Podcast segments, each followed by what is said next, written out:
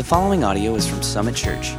For more information on Summit Church, visit www.summitonline.tv. Thank you so much for joining us today as we continue to walk through the Gospel of Luke. We have a kind of rare occurrence here. We have a story written by one Gospel writer. So, Matthew, Mark, Luke, and John, they all tell the story of Jesus, his power, his grace, his mercy. They all tell the same story. So it is rare when only one gospel writer tells a story. And today we have that. And it's about a tax collector named Zacchaeus. Now, for some of you, you may be going, that rings a bell. I, have I've heard that before. If you grew up in or around the church, especially if you did so at a young age, you maybe heard the first six verses of our passage today in the form of a song. It's a preschool song, it's a VBS song. Uh, maybe you've heard it, maybe you haven't. I don't know if you earn points for hearing it or not, but the song goes like this Zacchaeus was a wee little man, and a wee little man was he. Is, is this ringing any bells? He climbed up in a sycamore tree for the Lord he wanted to see. And as the Savior passed that way, he looked up in that tree and he said, Zacchaeus, and you're supposed to like put your hands on your hips then. Zacchaeus, you come down, for I'm going to your house today. And in that song, maybe you've heard it, maybe you haven't. In that song, we have really our first six verses. And it's a beautiful, beautiful story. And it's one that I know very well because my office wall shares with the theater here in Oklahoma City. And we have a preschool that meets in there. And all the preschool songs, if you need to know any of them, I've got them down because I hear them on repeat all day long. So you come to me for anything you need to know about preschool worship music. But Today, we aren't talking preschool worship music. We are in the text, Luke chapter 19. We've gotten to Luke 19. This is incredible. Let's look at verse 1. It says, Jesus entered Jericho and was passing through. His intention was to pass through. He's 15 miles away from Jerusalem. He's heading to Jerusalem. He'll take his time getting there. But as he intended to pass through, this is interesting because what happens is the healing of the two blind men that we talked about last week, the word had gotten out.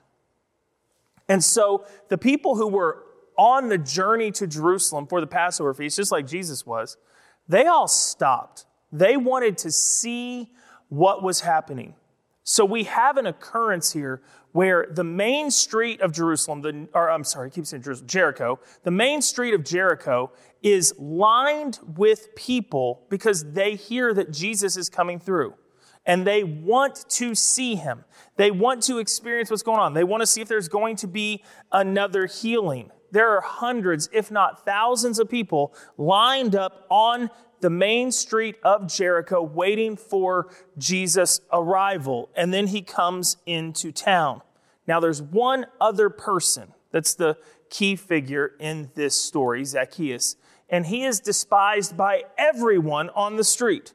He's despised by them all, but he too wants to see Jesus. Luke chapter 19, verse 2. A man was there by the name of Zacchaeus. He was a chief tax collector and he was very wealthy. Okay, so, so that's what we have right now from Luke. He was the chief tax collector. He was very wealthy. As I said last week, it's rare. It's rare for someone to be named in the Bible, but yet Zacchaeus is, and he's a person of prominence in the community. His name would have been known by almost everyone because of his position, not just because of his wealth. He was no mere tax collector, he was the chief tax collector. He was upper management. When it came to revenue, he absolutely was the most powerful governmental authority of all of Jericho. And so, to put that in perspective, think of it like this if there was one person who came around on a regular basis to collect your income tax, your property tax, and your sales tax, if one person came around on a regular basis to you to collect that from you, and then that person could abuse their authority because they had soldiers standing behind them and say, Today your property tax is this. Next week it might be this. We don't know. If that existed today, you would despise that person. And that's who Zacchaeus was.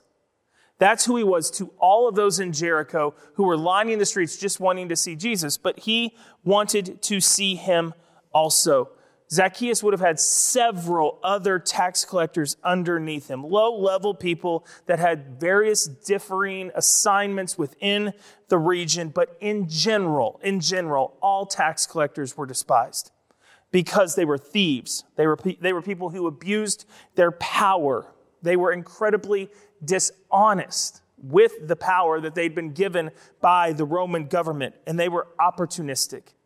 They were very opportunistic to pad their own pockets, taking more than what was asked and keeping the rest. So Rome said, I want you to tax this colony at this rate. They would up it by 3% and keep the extra and give whatever they were supposed to to Rome.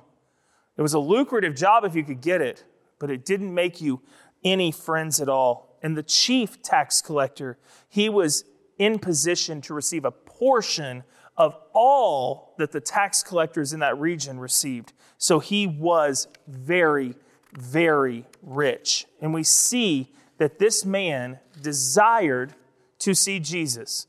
A thief, a crook, a liar, he wanted Jesus for his own reasons. His power and his wealth didn't stop him from this. Verse 3 He wanted to see who Jesus was. But because he was short, he could not see over the crowd. So, shoulder to shoulder, lining the streets, he wants to see Jesus. He can't physically push his way through and he can't see over the tops of the heads of those who have the front row seat. He has a problem. I don't know for sure what drove this desire for Zacchaeus to see Jesus. Probably it was curiosity, but what drove that curiosity? Was Jesus just another guy? Was he a great teacher, a great rabbi? Was he a healer? Was he a leader of men? Or was he even maybe more than that? Was he really what some were saying? Was he really Lord? Was he the Messiah? Was he the Son of God? It also could have been faith that was driving Zacchaeus. We, we don't see it here at this point in the story. We don't know if he had faith in Jesus, but it could have been faith that was driving him, causing him to long for more in this life, more than just wealth, more than just power. He knew he was missing something. I think that's angle that we should look at, especially as we sit here with more wealth than most of the world, more power than most of the world. Is, is there something missing from our life? And maybe that's Jesus. Maybe that's what caused Zacchaeus to find a solution to his problem, his vertical problem. He wasn't tall enough. Verse 4 He ran ahead he climbed up a sycamore fig tree to see him, to see Jesus, since Jesus was coming that way. Zacchaeus found the only vantage point and he started to climb. And there's going to be a picture pop up right now. And I want you to see this tree. And now, if you go visit what is old Jericho, if you go to Tel Es Sultan right now, okay, and there's guides that will lead you around, they will take you to this location. They'll say, that's the actual tree that Zacchaeus climbed. But if you take another tour, they'll take you to another spot. Both trees probably aren't the actual tree, but they're 2,000 years old. They're sycamore fig trees, okay? They're sycamore fig trees. That's interesting. We have sycamore trees in America, but we do not have sycamore fig trees. So they have the leaves of a sycamore tree, but they also bear fruit every year. And I've been told that that fruit tastes awful. The tree in the picture you just saw is about 60 feet tall. Okay, that actual tree is about 60 feet tall. And if you look, I don't know how a short person or any person climbed that tree. But Zacchaeus somehow scrambled high enough up into that tree to be able to look over the crowd and see Jesus.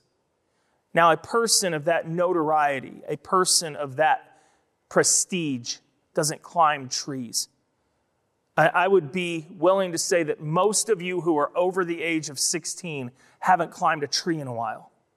At 42, the thought of climbing up a tree and my fat rear breaking a branch and me falling to my death doesn't incite me at all.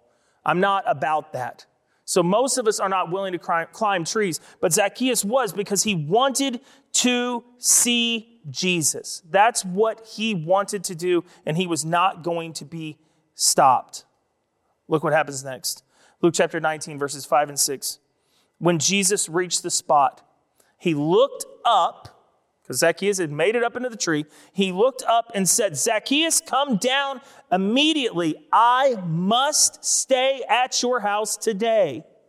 So Zacchaeus came down, climbed back down at once, and welcomed Jesus gladly. How did Jesus know his name? I've read this passage so many times, but that question jumped out at me. How did Jesus know his name? There's really only two options. One, Jesus is God, it's a divine thing. He knows the names of all of us. Or two, Zacchaeus was a prominent figure in the community and Jesus had heard of him, maybe even met him before. I, I, we don't know. And I can't be certain. I have no idea how it really went down, but I would guess, this would be my guess, that it was a divine appointment. That God in heaven had orchestrated this whole thing for this one lost man to be met by his son Jesus. And if it is a divine appointment, then it may be that Jesus knew exactly who he was talking with because he is the Son of God and Zacchaeus is one of his children. That, that may very well be the case. But there would not have been anyone in the crowd that day who is witnessing this, who had lined the street in Jericho to see Jesus walk through. And when he stops and calls that guy out of the tree, who wouldn't have thought, Do you know who you're talking to? Do you realize who that is? That's the chief tax collector. You should not be talking to him. He's a criminal, a crook, he's a liar. And now you just said you got to go stay at his house? You must be deceived, Jesus. There's no way that you can come through this town and think that that is the one person that you want to have dinner with. Look at, look at how many other options you have. Devout followers of Abraham and Moses and your heavenly father. Come on. You cannot possibly pick Zacchaeus. But Jesus does. I need, I need to go to your house. I need to dine with the chief tax collector. And Zacchaeus obviously was thrilled by this and says, Let's go. Let's, let's head down the road. I'll take you straight to my home. Luke 19, verse 7. All the people saw this and they began to mutter, He's gone to be a guest of a sinner. He's gone to the most hated person's house in our community. But Jesus, in his ministry, has never been worried about what the masses thought. He's always done what his heavenly Father instructed him to do. And now, maybe even more so, as he is approaching the end of his ministry, as he's heading to Jerusalem to lay his life down on a cross, maybe even more so now, he's going, Hey, I came to seek and save the lost. And that guy right there, that guy that was up in that tree, that's the one that I want to become a fully devoted follower of me. And I can't think of a much, a much better missional approach than to take the most despised person in a community, transform their life, and then let them be a testimony of how powerfully God works in and through us. So we need to be careful how we look and how we judge people. Luke chapter 19, verse 8 says this But Zacchaeus stood up and said to the Lord, This is at his house, Look, Lord, look. I, I know this is a special moment. I know this is special. So here's what I'm going to do. Here and now, I give half of my possessions to the poor. Half of everything I have, I'm just going to give it to the poor in the community. And if I've cheated anybody, and he's cheated a lot of people, if I've cheated anybody out of anything, I'll pay it back four times the amount. These are not arbitrary numbers. He's not just coming up with these off the top of his head. The Old Testament, in fact, prescribes a four times repayment for anything that you've stolen from someone else. And so, Exodus chapter 22, verse 1 whoever steals an ox or a sheep and slaughters it or sells it, you steal it, you make money for it, or you consume it, must pay back five head of cattle for the ox and four sheep for the sheep. And so, Zacchaeus, obviously knowing the Old Testament, he picks the lesser, the four times repayment, but he still says, I'm going to pay back four times anyone I've stolen from. But also, I'm not just going to fulfill the law of Moses. No, I'm not just going to do that. I'm going to fulfill the New Testament law of love. And the law of love is to love your neighbor as yourself. And so his former victims are his neighbors. And he says, Look, I'm going to give half of what I own to the poor. I'm going to try to love my neighbor, and I'm going to give my wealth away to do that. James chapter 2 verse 8 says, "If you really keep the royal law found in scripture, you will love your neighbor as yourself, and by doing so you are doing what is right." You're doing what is right. And Zacchaeus chose to do this. And look at Luke 19, verse 9. Jesus said to him, Today salvation has come to this house. The house I'm eating in, the house that is surrounded by the people from the street that are muttering how wrong I am for being here. Today, today, salvation has come to this house because this man too is a son of Abraham, using a very Jewish term to say a child of God. This man is a child of God. We see Zacchaeus' actions, but Jesus sees the heart and declares him saved. What he has done, what the declaration that he has made is proof of his faith. And his faith is what has brought salvation to his house on this day. James chapter 2 verse 18 says this, "Show me your faith. Show me your faith without deeds, and I'll show you my faith by my deeds." So the faith is what saves you. It's not the deeds. But faith without deeds is dead. There's something here. There's something powerful here. Zacchaeus' repentance his repentance from the life that he has led for however long is to make retribution through generosity. His deeds are not what save him, though. It's the faith that caused him to do this, to pay back four times those that he, have, he has robbed and give half of his wealth away. He did this because of his faith, not to earn his way into heaven, because there's no way to do that. And we're reminded of the rich young ruler from just a few weeks ago in our passage who was told the one thing you've got to do is sell everything you have and give it to the poor. And he said, I can't do that. I can't do that. And he walked away sad. Zacchaeus did this because of his heart for Jesus. Luke chapter 19, verse 10 is the theme verse for the Gospel of Luke. All of the commentators agree. The Gospel of Luke is written to highlight this, and now we finally get to it. Luke chapter 19, verse 10 Jesus says, For the Son of Man came to seek and to save the lost. That's what Jesus came to do. That's what Luke wants to highlight.